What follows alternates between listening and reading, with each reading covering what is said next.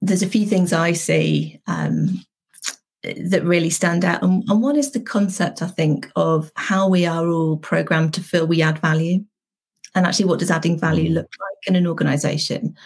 And I, I really believe a lot of us, you know, very much include myself here, that we are sort of hardwired to feel that the way we add value is to advise.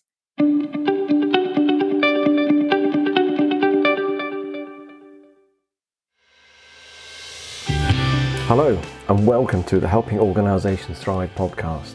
This is your host, Julian Roberts. This podcast is to provide leaders with insights, discussions, and robust strategies to help their companies thrive. We'll be interviewing business leaders, owners, experts, and thought leaders in the field of business resilience. Do enjoy the episode. Welcome to Helping Organisations Thrive. Uh, today I have the great pleasure of Georgie Rudd on the show. Uh, good morning to you and welcome, Georgie. Good morning. Thanks very much for having me.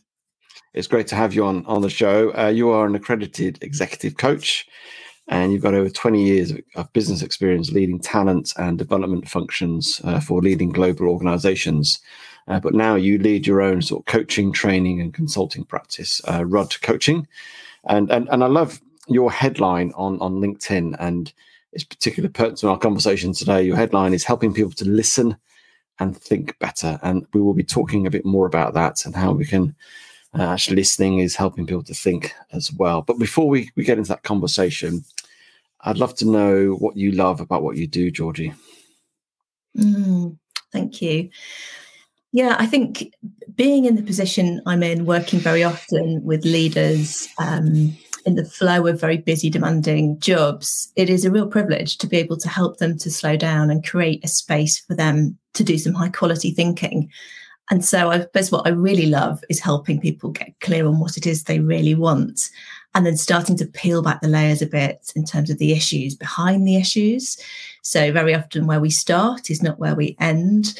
Um, when we start to join the dots and understand a little bit about what's going on for that individual, mm-hmm. there'll be some things that have maybe, you know, they've just been walked past for a long time. And we start to, to get to know those things and, and start to right size them a bit, actually, so that they have the opportunity to see new ways forward. And I think that's um, it's always really exciting to see people have those aha moments. Uh, and then with the listening skills pieces that I do, I, I love, I love again, you know, helping people to, to have experiences that suddenly open up a whole new world to them in terms of small things they can do mm. that can make a massive difference when they're talking to other people it's interesting you talk about listening there and what you do with your with your sort of workshops and things that have that experience um, share with me a little bit more about experiencing listening because it's probably a, a, an odd concept for people to think about that how can you experience it and that the experience of listening and the power of that and how that sort of starts to do some great stuff yeah, well, I think it's it's possibly interesting to sort of talk about how did I get here? You know, why am I interested in this? And I think some of that comes from you know 20 years in corporate careers and being on the receiving end of some pretty poor listening experiences actually and observing those around me with other teams um, and and seeing the knock on effect of that. And so when we think about listening i mean there's a there's a sense really that nobody really teaches us how to do that. I think some people are predisposed or they have experiences that help them learn that naturally and others not so much. And it is a skill that can be learnt. And I'm really interested in why that's important for organizations and why it's important for leadership. Um, I think if we stop and think, we've all got experiences of having a poor listening experience. We can think of that. We can actually mm. recall it often very quickly because it stayed with us. And if we think about, well, how did that make me feel? And then what happened as a result? And, and often when I'm talking to clients, there is a real recognition there of saying, yes, I, have got several experiences of that actually. And, mm. and, the sorts of words people will use is, um, it made me feel small. It made me go quiet.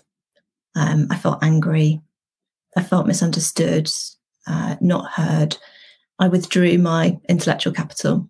I withdrew my motivation. So it's really interesting helping people to almost stop and examine something that we kind of take for granted actually. It's not something mm. tend to talk a lot about in the flow of work but it's it's the single most important part of communication.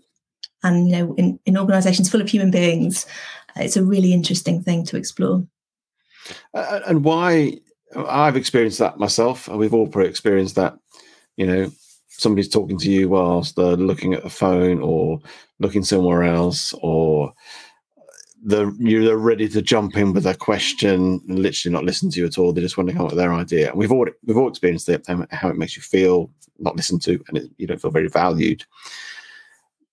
How have organisations got to this place where are still in that place where they're, they're struggling to listen and struggling to um, see the value in, in listening because it's a positive thing it's a proactive thing it's an intervention actually it's a tool actually it's not just a oh it's a dialogue and we have know, we communicate we speak and then we hear and listen actually it's a, it's a tool in itself so how have we got this far in organization we're still having these issues with with communication and listening yeah well i think there's a few things i see um, that really stand out. And, and one is the concept, I think, of how we are all programmed to feel we add value. And actually, what does adding value mm. look like in an organization? And I, I really believe a lot of us, you know, very much include myself here, that we are sort of hardwired to feel that the way we add value is to advise, to tell, to give opinions, actually to have all the answers, particularly so in a client facing organization where you're there to help mm. solve clients' problems. Um, so there's a sense of I, I add value by working in this way. And it's quite a, a flip, actually. It's quite a shift for people to potentially put ego into the back seat for a while and consider they can add value by creating a space for somebody else to do good thinking. Mm. That actually other people have got immense wells of resourcefulness and ideas and innovation. Uh, and I think the other thing is time. You know, people are very time poor um, in the in demanding jobs, and it can seem like listening is a sort of luxury. Don't have the time to spend doing that. Um, but what we're discovering in in the listening labs that that I run as part of the work we do is people seeing in the space of even ten minutes when they're applying some of these um, learned tips, tricks, behaviors around bringing high quality attention and asking good questions, even in mm. 10 minutes. The nature and the quality of that interaction is phenomenally different. And so there's a sense of, oh, if I can do that in 10 minutes, well, perhaps that, you know, there's something in this. Yeah. And I think it's, it's, having opportunities like you creating those spaces for it to actually see the value of pausing, listening, and seeing the response you get from it. I remember doing my my coach training, and we did a whole thing on listening to each other. Obviously, as coaches, we do a lot of listening as part of what we do, and we had to do like a five minute listening with each other to a, a dilemma. So we had to share a dilemma, and the other person had to had to listen. And um, and the other person couldn't say a word. All they could do was nod and, and, and sort of gesture that they were listening. Uh, but it was interesting as people started to share after two or three minutes that dilemma. That dilemma, then they started to create their own solutions and ideas. And at the end of it, they'd already almost solved that dilemma. And so, just the power of allowing somebody to talk and share, and obviously intently, valuably listening, was almost creating the solution and the person didn't have to say anything. And you know you know mm-hmm. yourself we've been in coaching sessions where people have shared stuff and they've created their own actionable plan because they've had a time to think and you've created that space. Uh, and so mm-hmm. it's powerful. And so i got a quote by nancy kline. Obviously it talks a lot about uh, listening and people's thinking and, and i like it. And it, it, it's i'd like you to sort of give your thoughts on this and why this is probably true. Uh, the quality of your attention determines the quality of other people's thinking. Mm. Uh, it's a beautiful quote from Kline, and, and I, like you, am hugely inspired by her work. I think Time to Think um, has so much application um, for, for, for, workplaces. I, I love that quote also because I think it's easy to underestimate the impact that your listening has on somebody else. And it can be quite a, a sort of mindset shift to think that purely in terms of the quality of listening you're offering, somebody else is either going to become more intelligent or less intelligent. Know, Kline will talk about people when they are they're very conscious they're not really being listened to and it can be subtle you know but you, mm. you, you know you're not being listened to you might start to see somebody stumble over their words a bit to, to sort of scramble around a little bit to, to think less clearly mm. and the flip you know the reverse is true when people are in a space where they know they're not going, going to get interrupted they're going to be heard somebody is almost thinking with them they're a thinking partner as mm. Kline would call it then they're accessing all sorts of deeper thoughts uh, than, than they would ordinarily be able to do. And it, when you sort of pair up high attention and really brilliant questions, you know, we start to re-examine the role of questions. You know, often we think of questions as a way to gather data, to um, find out for ourselves, to follow mm. our own curiosity. But actually thinking about questions as a tool for really provoking deeper thoughts mm. to help somebody else. Again, it's it's a really interesting thing to see how people either you know expand or contract. Yeah, it's it's it's quite powerful, really, and it, and it, it is a, a vital tool in leadership. So how how do we? and you're doing it part of what you're doing already, but how do we change that narrative in organizations with leaders that to see listening as just as valuable, if not more mm. important, than actually just talking yourself or mm. advising or being the sort of adding the value piece or the sort of driven probably predominantly by ego. But um, how do we mm. change that narrative? Yeah, well, I think the first thing to note is that listening has a place and it doesn't need to be the default mode for every interaction. I suppose what, what I'm interested in is have you got the ability to flex when it counts the most? So to be able to flex the listening muscle. Mm. Um, in some conversations, you know, there are definitely times when listening is not going to be the right response. You know, if someone's got a simple question they didn't answer, um, they'd like to hear the answer.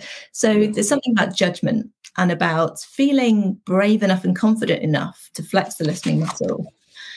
And then I think, you know, one way to look at this for organizations is, you know, how how do they know and how do individuals know that they have good listening skills? What tells them that they are listening well? And how, you know, if they're not listening well, is that manifesting in the organization? And I, w- I would say there are several things that might be, if you like, indicators or symptoms of a poor level of listening. So, meetings, you know, you think about the nature of the meetings in your organization. Mm. Uh, are they are they purposeful? Uh, do you feel that they're really time well spent? Are meetings talking shops, or are they, you know, a default kind of round of status updates? Um, do the same people speak every time? So, what's the quality of the meetings in the organization? Because that will tell you a lot about how much listening is going on. Other areas would be around inclusion, for example. So, do people feel they can be themselves? Uh, engagement. Do people feel they are heard in the organization or in their team or with their manager or leader? Mm. What about hybrid working? You know, how's that working? Um, is there a sense of psychological safety? Do people feel able to say what they really need to say? What about innovation? You know, are, are, are organizations seeing great ideas bubble to the top? You know, people being mm. actively given a space to share that. Um, or team effectiveness. That's definitely an area you and I share in common. You know, how are those teams working? What are the dynamics in that? Right up to a kind of macro level on strategy development. So, how is strategy being developed in organizations? Is it in silos or is there you know a willingness to kind of be curious and to listen to what's happening mm. in other parts of an organization um, so there's all sorts of things if we sort of almost looked at it the other way around and said what's not working for us that well um, what and where has listening you know, where is it a real accelerator where can it make a big difference and I think, you know, if people are even 20% better able to listen, you know, we don't need to aim for something completely unrealistic. That can have a real knock on to the quality of relationships and mm. um, strategic conversations and collective working. Yeah, I think that's a, a good way because there's no real measure as such, and we don't want to get into KPIs of how much people are listening because that just get, probably get ridiculous, wouldn't it? But it, I think it's good to have that indicative. How are we performing at innovation? How are we our team meetings are performing, how individuals feeling in terms of sharing, and it, it's probably a probably a bit of gut feel, but that's that's probably okay. It doesn't have to be always a hard measure. Sometimes in life, um, you mentioned I think quite an important thing about uh, psychological safety because as much as you might create, as almost goes to environment, to create an environment for people to share, and because obviously if you're listening, you're somebody else is speaking, uh, and obviously you want people to speak um, as honestly as they feel comfortable, and so how do we create that psychological safety then? Because I think I think it's quite an important, almost um, foundation, really, in creating those listening moments. I guess. Mm. Yeah, I think there's a huge amount within psychological safety that's reliant on curiosity. So, in conversations and relationships, you know, what is the level of genuine interest of one person in another person uh, and their opinion?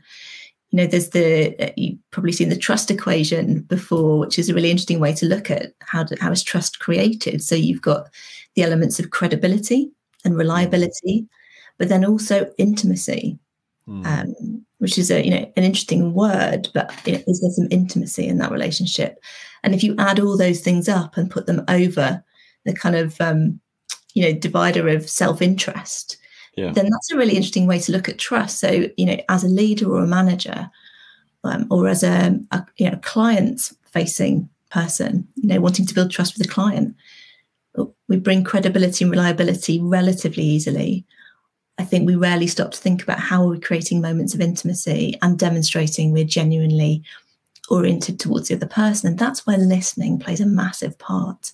Mm. But really wanting to know, to ask good questions, to be prepared to give somebody the space um, to talk and to think. Uh, and, and there is an element of, of humility to that, I think. Um, but it's really interesting as I go around organizations, there is this sort of connection of people now starting to think this isn't just about our internal environment, this is also about our customers and our clients. Mm. How are we going to build brilliant, you know, trust and safety there? So I think psychological safety it's it's a, a, word that's used a lot, and I think it's an interesting exercise to try and break it down and, and think what are the mm. ingredients to that? You know, what's underneath that and underpins it? Uh, and I think, you know, for example, um, how are you? You know, we've seen that go around the internet a few times. Ask them twice. Mm. Somebody to be able to answer that honestly, they need to really feel you would like to know, and that you're not judging Mm. Um, they don't need to be defensive. So the way we ask questions, I think, is quite important. One of the things we talk about from a coaching perspective, but also in the listening labs, is the simple shift in questions to be truly open. So rather than mm. open leading, really open questions that maybe start with a what or a how. Uh, we often default to why, but why is a really interesting. It's quite can be quite aggressive, can't it? it can. It's all about tone. Yeah. So, you know, an example, you know, I can think of is, you know, somebody may be asking a direct report, um, why are you not prioritizing that meeting? Now that can be said with a lot of grace and interest and, mm. and you know, not judgment, but it can also sound like, why are you not prioritizing that meeting? But if you were to flip it to what's holding you back from prioritizing that meeting, that's interesting. Mm actually yeah. what is holding me back what's going on there so there's some subtle things we can do that i think just raise the level of psychological safety mm.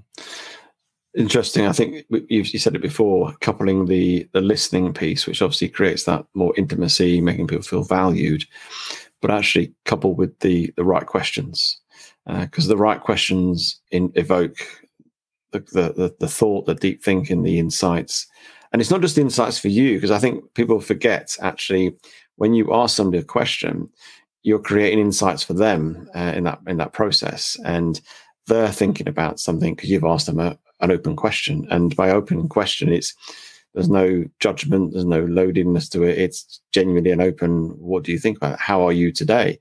It's uh, I'm I'm really interested, and I think obviously the, the how are you piece, which often people just walk through the office. How are you? Yeah, I'm fine. And, and it's almost a, a stop.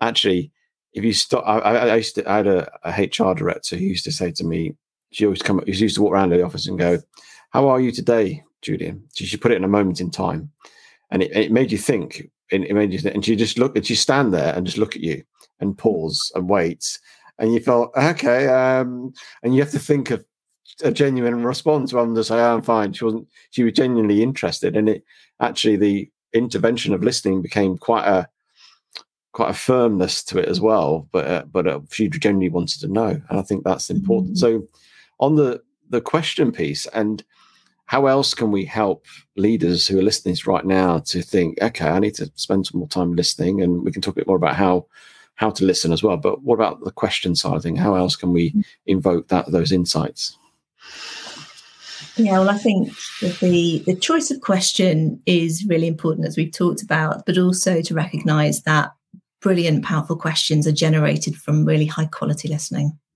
Sometimes people will ask me, "Look, can I just have the list of really great questions? Have you got that kind of 101 of best coaching questions?" It doesn't exist. There are definitely some ways to structure a question that helps somebody to have that provocative experience, but they come from the, the amount of attention that you're bringing. So you'll hear it, you'll hear the thing that gets repeated, or you'll hear the hesitation. And actually, if we are bringing really high levels of listening, so listening not being binary is another sort of misconception, I think, that either listening or I'm not. Yeah, you know, you could say there are five levels. We, we know that um, there are some great books that have explored that. So if level five, which is really kind of empathic listening, is in place, you're also spotting what's not being said. It's mm. almost important. So, so there's something about that in terms of the generation of the questions, but also pausing once a question has been asked.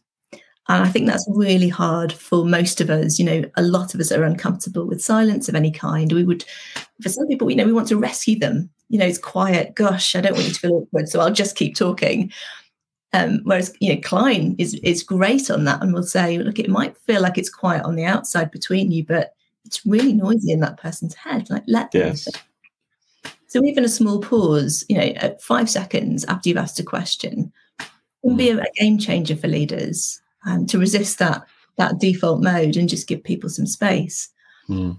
Um, and, and I think these are these are the things I'm really interested in is the incremental changes that people can make in their day-to-day lives and, and yes work but also home now I, I think about some of the quality of conversations i might have with my husband for example after a day and i might say how was your day or you know what's going on today and i'd like to say i'm bringing 100% of my attention but you know realistically i'm not always but it's a it's an important moment to to think am i am i actually giving the people i care about the most my best attention. Mm. Multitasking, maybe you're making dinner, you know. So these levels of listening are interesting where I've had people come into the listening lab and say, I'm not a good listener. I just know that. I really, I'm going to find this really hard today. And maybe coming out with a different view, which is I, I am, I am able to listen really well. And actually, I might have discovered I'm better listening in one to ones than I am in groups. I can now mm. pay attention to that. Um, so, yeah, I think there's a lot around incremental changes that can just shift the dynamic of an interaction. And if you could multiply that around organizations, mm. it's an exciting prospect um, that we don't all need to have a coaching certificate. In many ways, that's unhelpful. Mm. You know, mm. but we can almost strip that back a bit, go back to basics around these everyday leadership experiences. And I think that's what it is. It's those everyday moments, isn't it? It's not just about the meetings, the presentations, the client interactions. It's the everyday moments, and um, it's the marginal gains. You know, talk a lot about in, in elite sports, and it's marginal gains. Mm. And I know, you know, like you know, I've got children. It's those moments of grabbing those moments when they do speak to you, when they're certainly in the teenager's time, and you grab those moments and just listen to them. and uh, and I you know, I often when I used to pick my girls up late from parties, they just talk and everything else, and I just just took, take the moment, just ages to be with them, build that relationship, but just listen. I didn't really have to say anything mm-hmm. really. Um, and I think that as leaders, we need to just grab those moments, and even if it's whatever it's water cooler moments, lunch moments just listen. And that doesn't have to be work related, does it? It can just be just I'm interested in you, and it's showing that interest. And people love to be interested in themselves, as in you know, ask questions about about what they did the weekend. Genuinely, how did you get on with that, and and sharing stuff. And it, it's building that intimacy you talked about in terms of building that trust.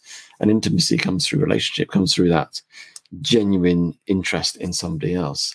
So mm-hmm. before we, we finish, what what sort of two or three things you would share with a leader that would help them right now to be a more effective listen to this podcast right now they go away and go i'm going to take what georgie said those two or three things to make me a more effective listener in my in my workplace. But you asked about three three things leaders could do that would maybe make a difference to their their relationships and interactions any anybody really in the world of work um, to be thinking about in conversations. So the, the first would be to to just slow things down, to consider that if you just had five minutes to do something different at the beginning of the meeting, what could you change? So maybe fighting the default mode of wanting to ask about the particular project or the workload, but ask a more open question, a, a more provocative one, one with scope for others to to really talk about what's most important to them. So being on their agenda would be a, a really good thing to do. Uh, the second is to to really be mindful of what you've got around you. So not listening can be very subtle. You know, you could just be visibly distracted. Uh, it might be it might be just checking the phone. It might be eyes all over the place. It might be that you're just thinking about the biggest problem you've got. So just stopping, resetting, and thinking, I'm just going to give somebody the gift of really listening to them for the, for a couple of minutes. And then questions. So really thinking and being thoughtful about your choice of questions, um, avoiding the temptation to ask the question that you think will lead them to the answer you've already got, but to start with a what or a how, um, and to, to give somebody time. So to pause after that. Thank you very much, uh, Georgie. That's been really helpful. A uh, really good conversation. Um, I know you can't hear me, but that's fine. Um, whether you can hear me say uh, how we can get in contact with you, but what I will do, I will say goodbye and uh, we'll put all the details, how people can connect with you on LinkedIn and your websites. Uh, really appreciated your time today. Uh, thank you very much. Thank you for taking the time to listen to this episode. If you do like this episode, then please do rate, review, and share with your friends and colleagues. As a coaching practice, we coach high performing leaders and teams with extreme ambitions. We'll help you to go beyond what you believe is possible. If this sounds like you, then let's have a conversation with me. Contact me at julianrobertsconsulting.com.